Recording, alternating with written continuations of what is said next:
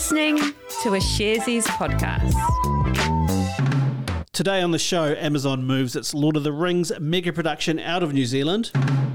An uncertain outlook pushes back Air New Zealand's capital raise plans. The Financial Markets Authority accuses a CEO of market manipulation. It's Friday, the 13th of August. You are listening to Recap. Tēnā koutou katoa, I'm Jose. I'm a video and podcast producer at Sharesies. I'm Alice. I'm a financial analyst at Sharesies. Hey, I'm Hardy, Head of Operations, also at Sharesies. We're here to recap some of the events shaping the share markets today so you can be a, a more informed investor in around 10 minutes or so. And as mentioned, we broadcast from Sharesies, a wealth development platform where our purpose is to create the most financially empowered generation. Before we get going, please listen to this important message. Investing involves risk. You aren't guaranteed to make money, and you might lose the money you started with. Any information we provide is general only and current at the time. If you're looking for help with your investment choices, we recommend talking to a licensed financial advice provider. Hey Hardy, welcome to the show. Welcome to Recap. Yay for Hardy, he's here on the show. Hey, thanks for having me, team. It's great that you're here, mate. Great to have you here. So it's Casual Friday. That's why we've got Hardy in, in the studio. Um, but before we get going, can you just tell us a little bit uh, more about what you do here at Sharesies? Cool. So I'm the head of operations at Sharesies, and our ops teams make sure that our investors are having lovable investing experiences and that money and investments are in the right place at the right time and always safe. What would be like a typical situation that um, uh, where a Sharesies investor might experience the work of the ops team? To be honest, when you said the head of operations, when people talk about operations, kind of you know in a corporate sense, I always can't get out of my head people running around with like you know shotguns or, or AK forty sevens, infiltrating like a, a, a country somewhere. But I imagine you, what you do is quite different. Maybe. Very different. We have a lovely team of people in uh, operations at Sharesies, and we are everywhere. So investors are having interactions with us all the time.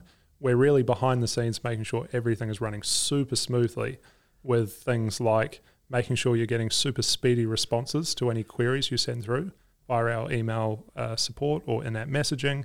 We've got the likes of our dealing team, who I like to describe as the shepherds of our algorithms that send your orders to the market. They make sure nothing gets stuck or goes astray. And we're also making sure your deposits are making it into your wallets and your withdrawals are being processed really quickly. Those are just a few examples. Awesome. Thanks, Hardy. Uh, so let's get into it. Uh, let's have a look at probably the big story of the day, well, at least locally. Jose. Right. So, if you're not aware, Amazon Studios, the video production wing of Amazon, has been filming the first season of a Lord of the Rings series for Amazon Prime, or I think Amazon Video actually it's called now.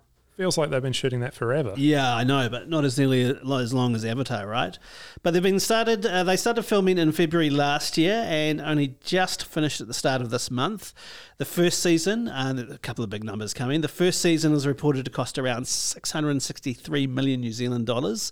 Uh, the five season series in total is budgeted at 1.4 billion New Zealand dollars, and this makes it the most expensive series ever made. Uh, as you'd imagine, it's a huge production. Well, you'd hope it would be a huge production. Uh, it involves uh, 1,200 people locally, um, which was a real sting in the tail because this morning, crew on the production were told that the second season uh, would be shot in the UK. But I thought that the deal was that they'd shoot the whole series here. Uh, I thought that as well, but not quite. So what happened is they signed two memorandums of understanding to access a government subsidy of up to one hundred and sixty million dollars for season one. Uh, that's basically a tax credit of twenty percent, with an additional five percent if production remained in the country after season one, and that's kind of a normal. Uh, uh, subsidy that the government hands out to overseas film productions here. But remember, that was only for season one. So, did Amazon say why they were moving production to the UK? They haven't said directly yet, but looking at reporting in the Hollywood press and comments by the government this morning, it looks like it was purely a commercial decision. So, firstly, Amazon's been investing in production spaces in the UK. They've filmed and are filming a number of series there. Uh, at least half the cast are from the UK. So, New Zealand's um, COVID policy uh, meant that most of them were here for two years. At any time they or other members of the crew wanted to leave, they'd have to spend time in MIQ on the way back. and the way the border was managed, only some people, only so many people could uh, travel in and out. Um, I also read a Deadline article that suggested that Amazon executives couldn't get in regularly to oversee the shoot. So is that it? Are they just packing up shop and is, is that it for production here in New Zealand? No, no. Season one post production continues into New Zealand in New Zealand until uh, June next year. But Alice, I hear you've got an update for us from Air New Zealand today. Is I that right? sure do. Oh, great. Now, last week on Recap, we did talk about Air New Zealand and we talked about them giving an update on their business because of the Trans Tasman travel bubble closure. That's right. So, in that announcement last week, they said they'd now expect to make a greater loss for the financial year than what they'd earlier indicated. So, what was their news today? So, Air New Zealand came out this morning to say they're pushing back on their plans to raise more capital or money uh, for the business until early next year. Now, previously, it had been planning on raising some capital by the end of September. In fact, that date had already been pushed back. Um, originally, they'd said they wanted to do this by the end of June. Hey, so is this delay related to the travel bubble closure and travel restrictions in place at the moment? It sure is. So this announcement came off the back of, um, so came off the back of the New Zealand government's plans to reconnect New Zealanders to the world that they talked about yesterday. Now, after this, the Minister of Finance, Grant Robertson, sent a letter to Air New Zealand to say that the conditions are too uncertain and unstable to be able um, to able the Crown to support the equity raise at this time. Well, uh, so, what? Why is the government getting involved? Now, the government is actually a majority shareholder in Air New Zealand. It owns oh, right. about 52% of the company. And basically, the government wants it to stay that way. So, Air New Zealand needs the government support um, when it's raising capital. It needs the government to participate in the capital raise so that it maintains that majority shareholding. Okay, so what happens now that Air New Zealand can't do this capital raise? Surely they still need money of some sorts. Yeah, so money from the capital raise was going to repay the debt that Air New Zealand took out from the government during the pandemic last year. Uh, Air New Zealand still has more money available from the government that it can take out as a loan, and that's what it plans to do here. So they, they said they expect to draw down further on this loan facility. But um, Hardy, I'm keen to hear more about your story today. So, today I've got a story involving the FMA, a mining company, and an online forum. Oh, sounds tasty. But first, what is the FMA? So, for those who don't know, FMA stands for Financial Markets Authority, and they're the government agency responsible for regulation of financial markets in New Zealand. So, in this story, the FMA has filed civil high court proceedings against Matthew Hill who's the CEO of NZX listed New Talisman Gold Mines. And what that's for is they've alleged information based market manipulation and making false and misleading representations. And the mm. whole case relates to anonymous posts by Mr. Hill that he allegedly made about the company on the ShareTrader's website, which is an online investing forum. Right. So, what's he alleged to have done on the website? So the FMA claim that between February 2013 and July 2020, Mr. Hill made dozens of posts on ShareTrader in a thread about New Talisman under two usernames. And they also assert that Mr. Hill did not disclose his involvement with the company. Okay, so let's just go back a step. Uh, what is market manipulation?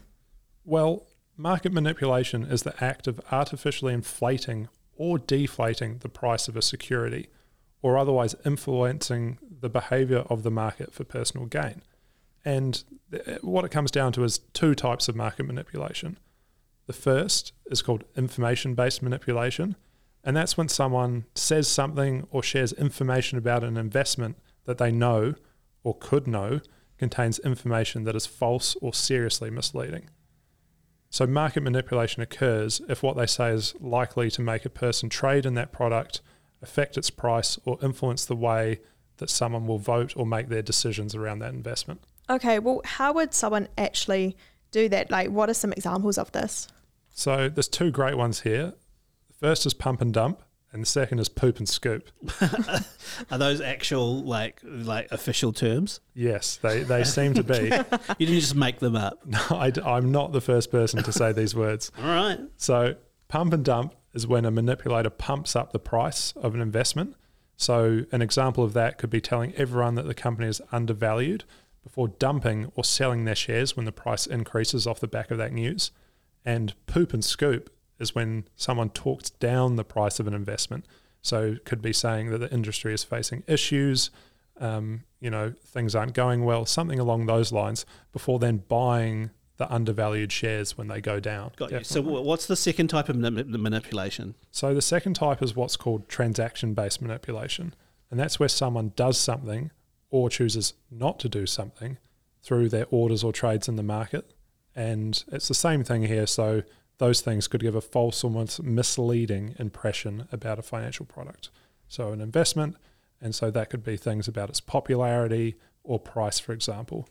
Um, and an example of that would be someone might attempt to manipulate the market by placing orders to buy some shares when they don't actually want or intend to buy them in the first place. And what that would do is give the impression of demand for their, these shares. So Mm, right. showing everyone that someone wants to buy them, but you actually have no intention of doing that. Right. So so this is um, you know a big no no when you're when you're um, in financial markets. Does this apply to any trade, like any size or value? Yes, it does. So the size or the value of an order doesn't actually matter if its purpose was manipulation. It's also totally irrelevant whether someone makes any financial gain or whether their actions actually affected the market. The, the test uh, in the law and the regulation is that uh, whether it was likely to give false or misleading impressions. Okay, so how does exactly how how does market manipulation break the law? That's a really great question. So, the FMA's mission here is to make New Zealand financial markets fair, efficient, and transparent. And that's doing things like making sure our markets reflect genuine supply and demand. And that also serves to preserve their integri- integrity and reputation, not just here in New Zealand, but around the world, really. So, if investors think that the value of financial products that they're investing in are being, you know, recklessly influenced, um, there's dishonesty happening, they can't trust the prices or what's going on in the market, it can have a real serious impact on investors' confidence and ultimately make people less likely to want to trade. And, you know, in turn, that makes it really difficult for companies that are listed. It can make it harder and more expensive for them to raise capital. And overall, it just really hurts the economy. Right. So I mean, this is kind of like the ba- you know, one of the big the, the basis of the free market. It can't really exist without a level playing field field of information, right? We kind of all have to, to, be fair. We all kind of have to be working and acting on the same information as everybody else. Yeah, it's all about having a level playing field that you can trust. Yeah. Thanks so much. So, what happens now with this case? So the claim is now before the courts, who are going to ultimately decide its merits. Awesome. Thank you very much, Hardy. And that means it's the end of the show. That was Friday, the 13th of August. You've been listening to Recap, and thanks so much for doing so. And thanks to Hardy. Thank you, Hardy, for joining us today. Yay! Did you have a good time? Was, this is amazing, right? You I had did. such Yeah, a good it was time. great. Thank you. We, we, we enjoyed having you. Uh, now, if you are enjoying what you hear, please give us a rating and review on Apple Podcasts. But we'll be back next week. Have a great weekend. Mā te wā, see you then. See you then.